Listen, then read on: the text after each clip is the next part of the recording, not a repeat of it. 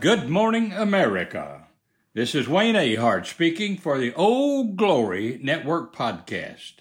Thank you for tuning in for another message of common sense values designed to make Old Glory great again. Now, I want to begin today's message with uh, something I have entitled A Human Interest Story. To begin with, I am uh, 81 years of age, and I have been blessed with an awesome life and career. I was so very much blessed by awesome Christian parents. My mom and dad were born and raised in the in the countryside, or some folks might say out in the sticks, on sharecropper farms. Now, dad was just 19 and mom was only 15 when they married in 1930. Right in the midst of a depression, the Great Depression, they call it. And World War II was just a few years away. Now, they had nine children, and Dad died at age 69 just one week after their golden wedding anniversary. And golden it truly was. You know, mom at that time was only 65, and she lived an additional 37 years and three months. She never lived a day that she didn't miss my dad. The family consisted of eight boys and one girl. Now, we all lived good, long lives, except for the heartbreaking loss of my little brother, who died of pneumonia at age three and a half. I was only six years of age at the time of his passing, and you know, four boys and the sister are all still living. Five of them graduated from high school, only the youngest boy graduated from a four year college. All were very smart and did well in, in life. The firstborn was very talented in several areas, and after serving in the Air Force, he became the number one manager of Murdoch Finance Corporation in the United States.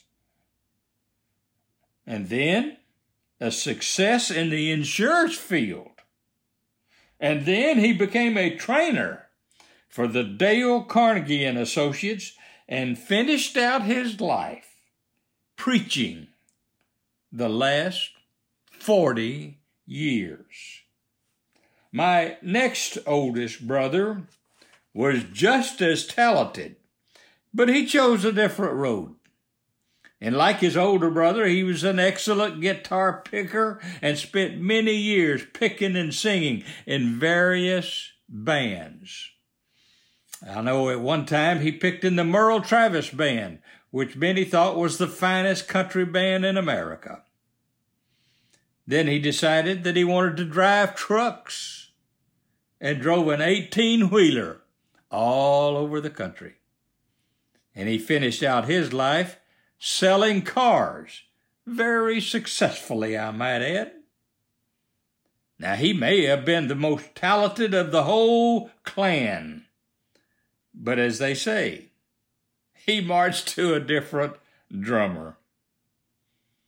Then uh, the next boy came along, was determined to succeed at whatever he did. After a trip to California with his older and younger brother.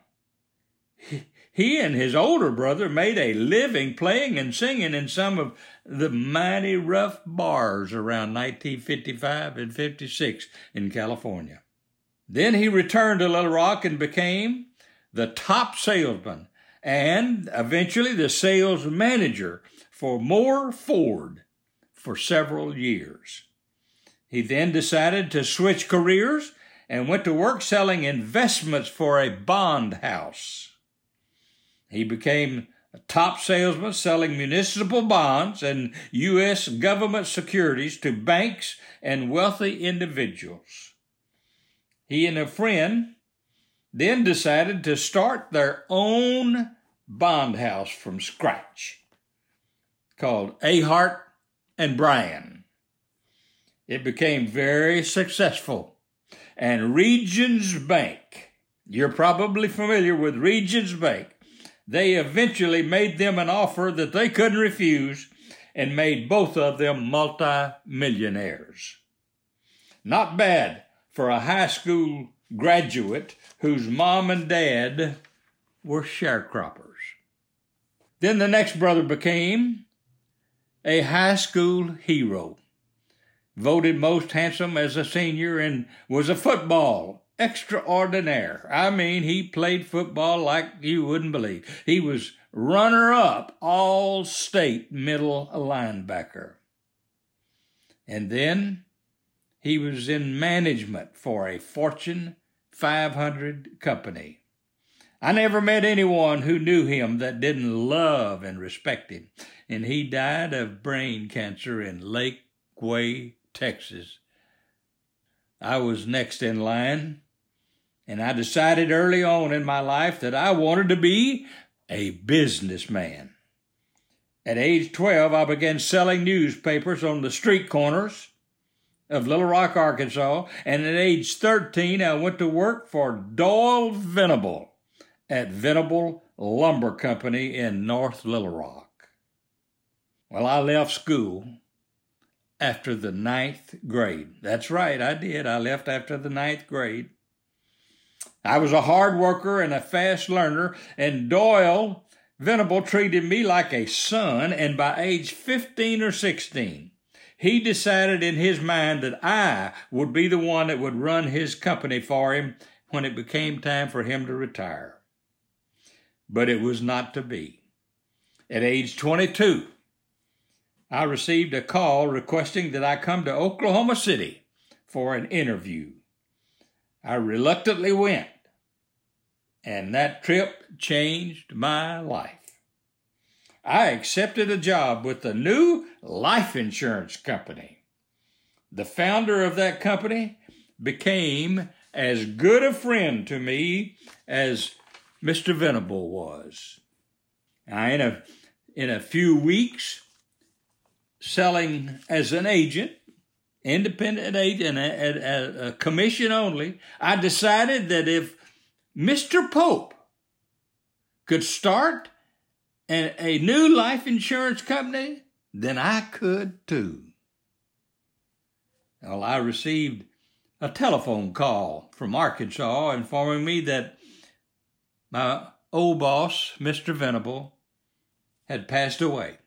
They said Mr. Venable, before he died, requested that I be a pallbearer. So when I got there, I felt a little out of place, I can tell you. The governor and the Arkansas Supreme Court Chief Justice were both also pallbearers. I can tell you it was a, it was a both, both a humbling and a proud moment for this young man. When I got back to Oklahoma, I set a goal and made a plan of action to achieve it in 13 years at age 35. Well, ladies and gentlemen, I started my first company in 11 years at age 33. It was a and it was a very successful venture. And I, I went on to build five life insurance companies from scratch. Now, they say, and I have said many times, that if you decide that you want to build something, something, build a new company from scratch, you better have the itch. Well, I had it. And I went on to start five companies, new, new life insurance companies. Then I sold three of them in 1986 and the last two in December of 2011. I did that to avoid the Obama bloodbath that I knew was coming. Obama destroyed the insurance industry just as I predicted. Only the giants survived, and even they were bruised and battered. But with good foresight and good luck, we made several people millionaires and some multimillionaires, and a good return for ordinary investors. Now, nothing I have ever achieved, though, can, can compare to the five awesome children that I have been blessed with. Not bad for a high school dropout. Nineteen months after I was born, I had another brother born. He was he was so loved by his sister uh, in laws and nieces and cousins that they later nicknamed him Sugar Bill. Well, he also left school before graduating and for a while worked at the bicycle factory. Then the insurance field began beckoning him, and he became a top manager for Bankers Life out of Chicago. Still later, he joined me and helped me build the companies that I was developing.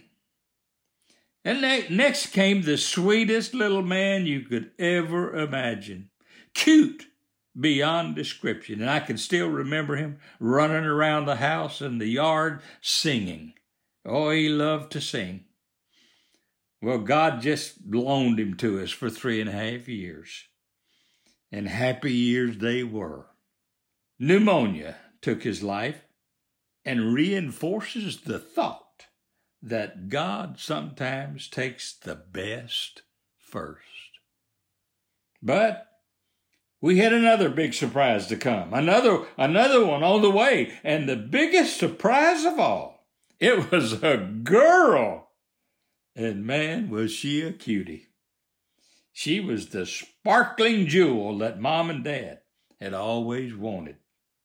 She grew to be a lovely lady, married a guy that we were all proud of, and had a son and daughter who have given her several grandchildren.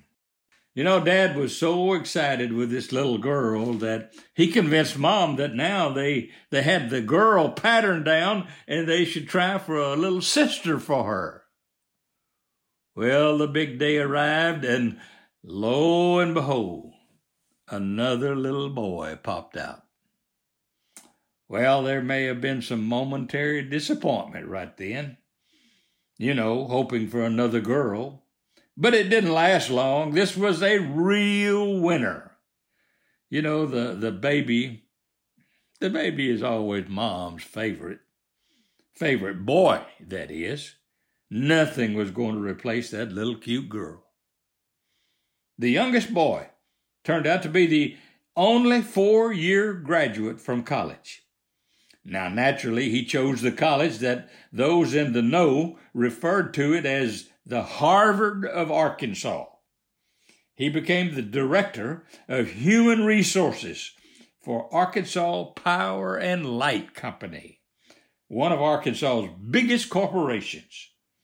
And he took early retirement from AP&L, now known as Entergy, and let a couple of other companies lure him back into service. Now, he is now retired for good at Holiday Island in northwest Arkansas and enjoying his kids, grandkids, and those Razorbacks. Not too bad for the youngest of nine children born to sharecroppers in the state of Arkansas. Now, in a podcast in the future, I will give you an in depth report on my experiences in building those five companies from scratch. Now, before we sign off today, we want to remind you that if you are a conservative, then you will want to listen to the Old Glory Network podcast. But if you are not a conservative, then you need to listen. Call all your friends and your relatives and encourage them to listen. If you love America the way I do, then help us keep it. You can order my son, Kevin Dale Ahart's music on iTunes, Apple Music, Spotify, and Amazon. And by the way, Kevin has a brand new, uh, just recently released a, a new single called Sweet Ruby. Oh, it's a good one. It's and it's about his new little daughter, which we love. Now, if you wish to order his CD called Cowboys Revenge, email me, Wayne Ahart, at weahart at gmail.com. The CD has 11 songs on it, great songs, and it's only $15, and that includes free shipping. So don't forget to subscribe to the podcast. There's no cost for you to do that. And leave a five star review. Man, I, I would really appreciate that. And visit our website at oldglorynetwork.com.